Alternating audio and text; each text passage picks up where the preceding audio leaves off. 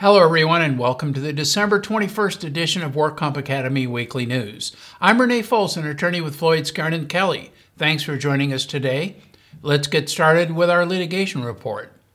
The Court of Appeal ruled that a trucker was not an independent contractor despite the contract language he signed. Here's what happened in the unpublished case of Lexington Insurance versus WCAB. Sheikh Zahid Ali was injured in 2006 after having driven a tractor trailer rig filled with latex paint from Hayward, California to Spokane, Washington. While unloading the trailer, a pressurized cap came off, causing serious injury. The truck was owned by Ali's Trucking, and the trailer was owned by Trimac, who was insured by Lexington Insurance Company.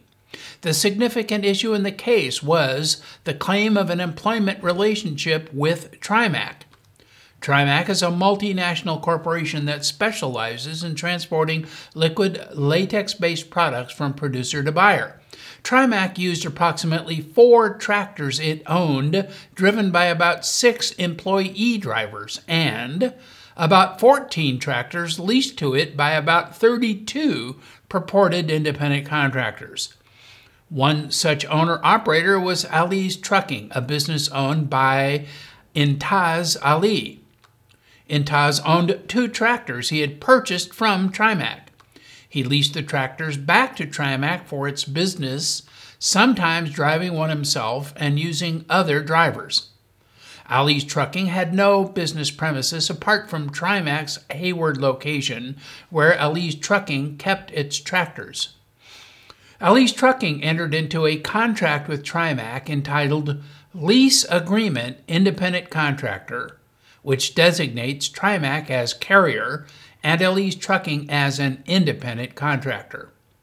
However, the relationships among Trimac, Ali's Trucking, and Sheikh operated quite differently in practice from the way their relationships were outlined in these contracts.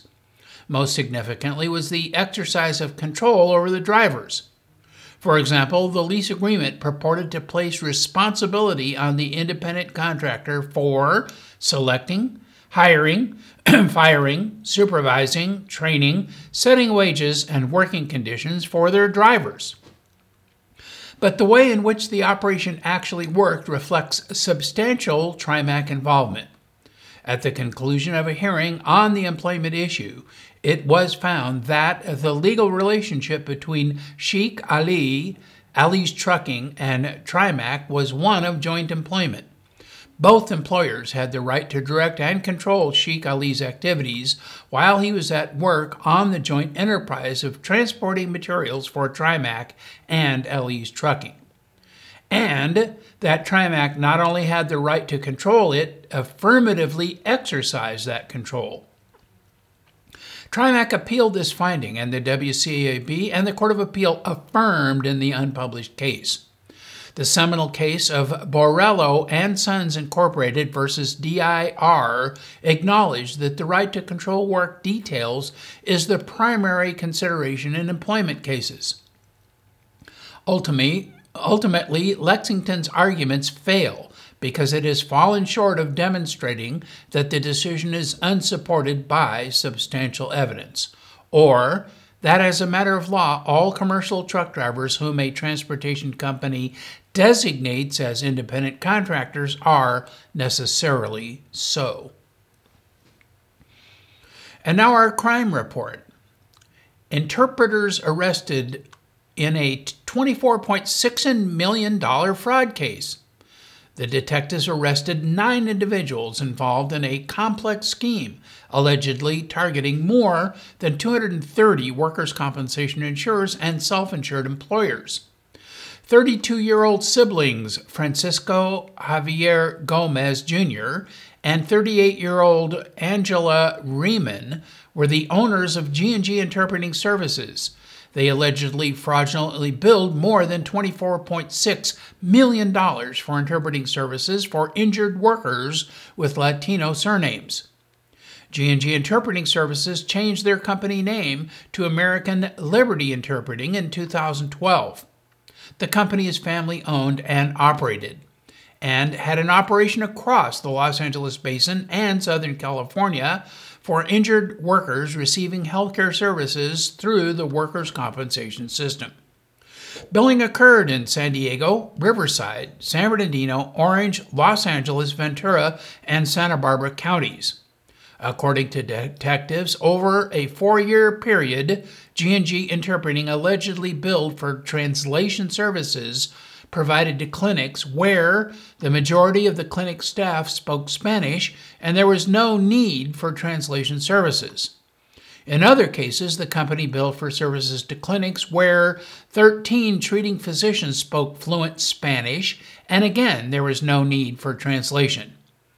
Over 84,000 interpreting service events exceeded 12 hours in a day, more hours than the clinics were actually open. Detectives also discovered that G&G Interpreting billed insurers more than $422,000 for the services of an interpreter who was actually in state prison during the time the company claims she was providing interpreting services. In fact, she is still in state prison. Officials carried out a morning raid on a North Hollywood home, which is one of the nine sites where arrests were made. This investigation is ongoing.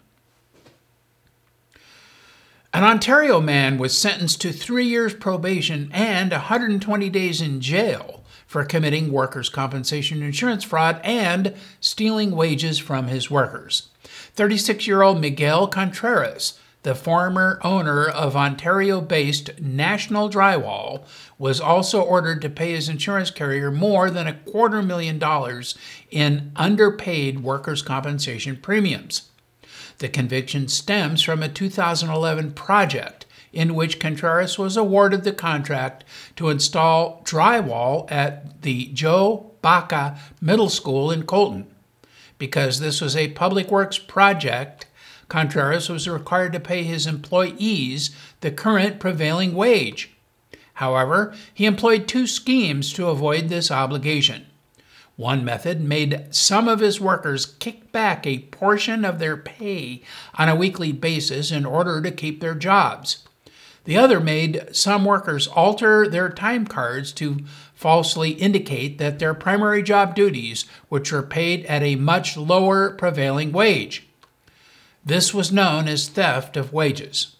National Drywall also submitted false payroll reports to its workers' compensation insurance carrier, ICW Group, which resulted in a reduction of its premium. This October, Contreras entered pleas to workers' compensation insurance fraud and theft of prevailing wages and admitted his conduct was subject to California's white collar crime enhancement. This case is part of California's underground economy problem. An underground economy is one that includes activities that businesses try to hide from government licensing, regulatory, tax, and law enforcement agencies, and is subsidized by businesses that otherwise would be legal operators but who are breaking the law to gain a leg up on their competition. The Little Hoover Commission believes California's underground economy is costing the state upwards of $10 billion in annual tax revenue. The former owner, operator, and managers of a Southern California ambulance company were sentenced to prison for their role in a fraud scheme that resulted in more than $1.5 million in fraudulent claims. Following a 10 day jury trial this August, a Los Angeles federal jury convicted 47 year old Yaroslav Proshak of Valley Village, California, 58 year old Amelia Zarevev of Van Nuys, and 37 year old Sharetta Michelle Wallace of Inglewood, California. The defendants work for ProMed Medical Transportation, an ambulance transportation company in the Los Angeles area that provided non emergency services to Medicare beneficiaries, many of whom were dialysis patients. The evidence at trial showed that the defendants conspired to bill Medicare for ambulance transportation services for individuals that did not need such services. They also instructed ProMed EMTs to conceal the patient's true medical conditions by altering paperwork and creating fraudulent documents to justify the services. ProMed submitted at least $1.5 million in false and fraudulent claims to Medicare for medically unnecessary transportation services. Yaroslav Proshak was sentenced to serve 108 months in prison, and Amelia Zarev and Sharita Michelle Wallace were sentenced to serve 36 months and 24 months in prison, respectively. Zavrev and Wallace are also ordered to pay restitution jointly and severally with Proshak in the amount of more than $800,000. This case was brought as part of the Medicare Fraud Task Force. And in regulatory news, DIR has released the 2015 Legislative Digest with an overview of new laws. The Department of Industrial Relations released its 2015 Legislative Digest, which summarizes the new laws and vetoed bills relevant to workers' comp. Most of the bills are slated to take effect on January 1. SB 358 mandates that women be paid equally for work that is substantially similar to the work of their male colleagues. It also prohibits discrimination or retaliation of employees who discuss their wages and those of their male colleagues. SB 579 gives workers more flexibility to take job protected leave to address childcare issues, a school emergency, or to enroll or re enroll a child in school. AB 970 authorizes the Labor Commissioner's Office to issue citations for violations of local minimum wage laws and failure to reimburse employees for unpaid business expenses. AB 1124 requires the DWC to establish a prescription drug formulary for the California Workers' Compensation System, and AB 1513 clarifies pay requirements for piece rate workers, mandated rest and recovery breaks, and other non productive time. The DWC has added a new form to give users of the JET file system greater flexibility. JET file is an electronic filing method that transmits DWC forms and attachments using secure State of California servers. While JET file allows users to bypass paper handling processes in DWC district offices, it has been limited to the six most commonly filed forms since its debut in 2011. The new unstructured form adds the ability to file petitions, requests, answers, and other frequently filed court documents. The complete list is on the JET file unstructured form document titles list on the DWC's website. The DWC has tested and certified the new unstructured form for participating JET file vendors.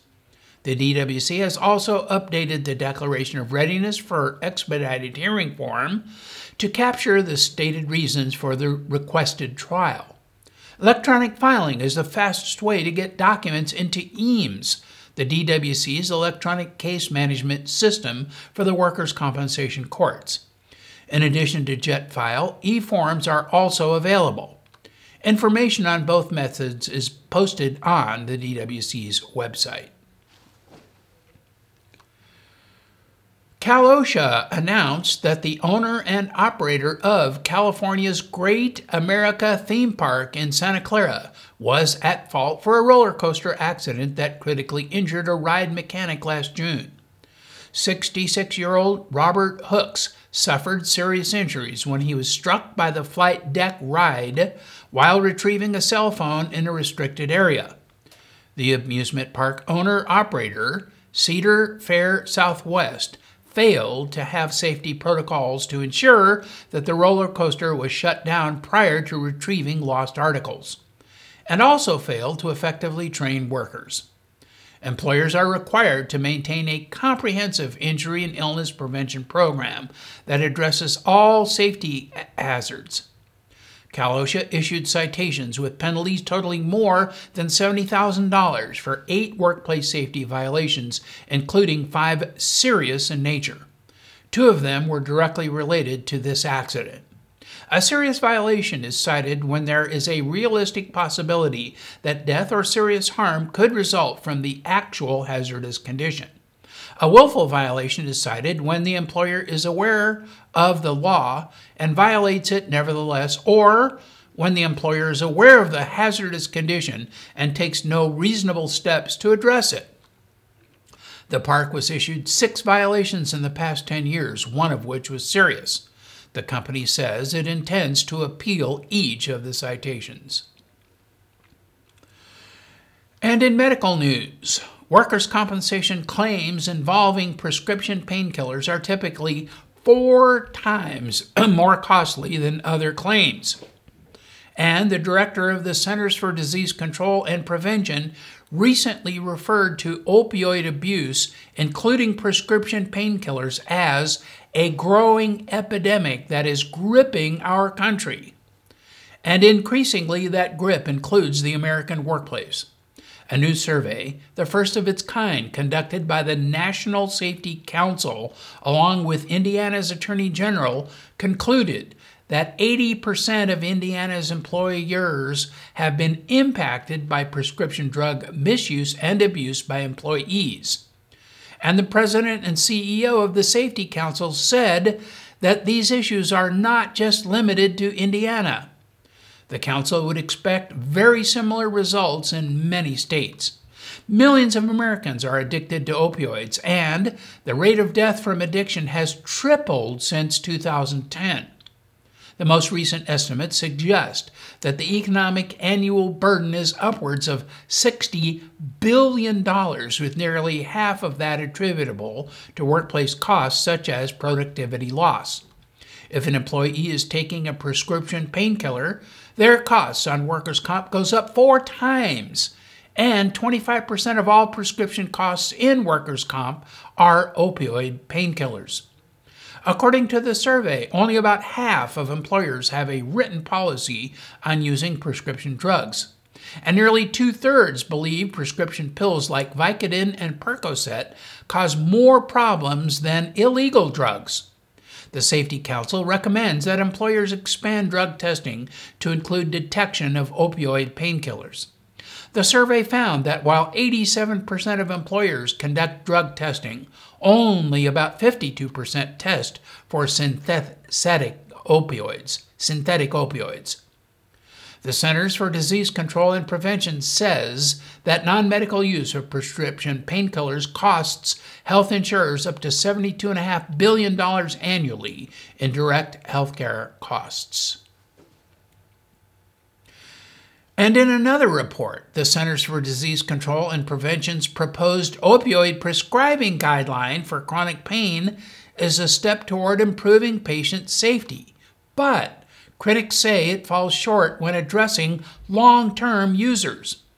The recently released voluntary guideline is aimed at primary care providers who prescribe opioids for chronic pain outside of active cancer treatment, palliative care, and end of life care. The CDC's proposal attempts to address the epidemic of healthcare providers writing millions of prescriptions for opioid pain relievers in 2012. Workers' compensation is not immune, as many industry professionals say opioid abuse is the biggest issue they face.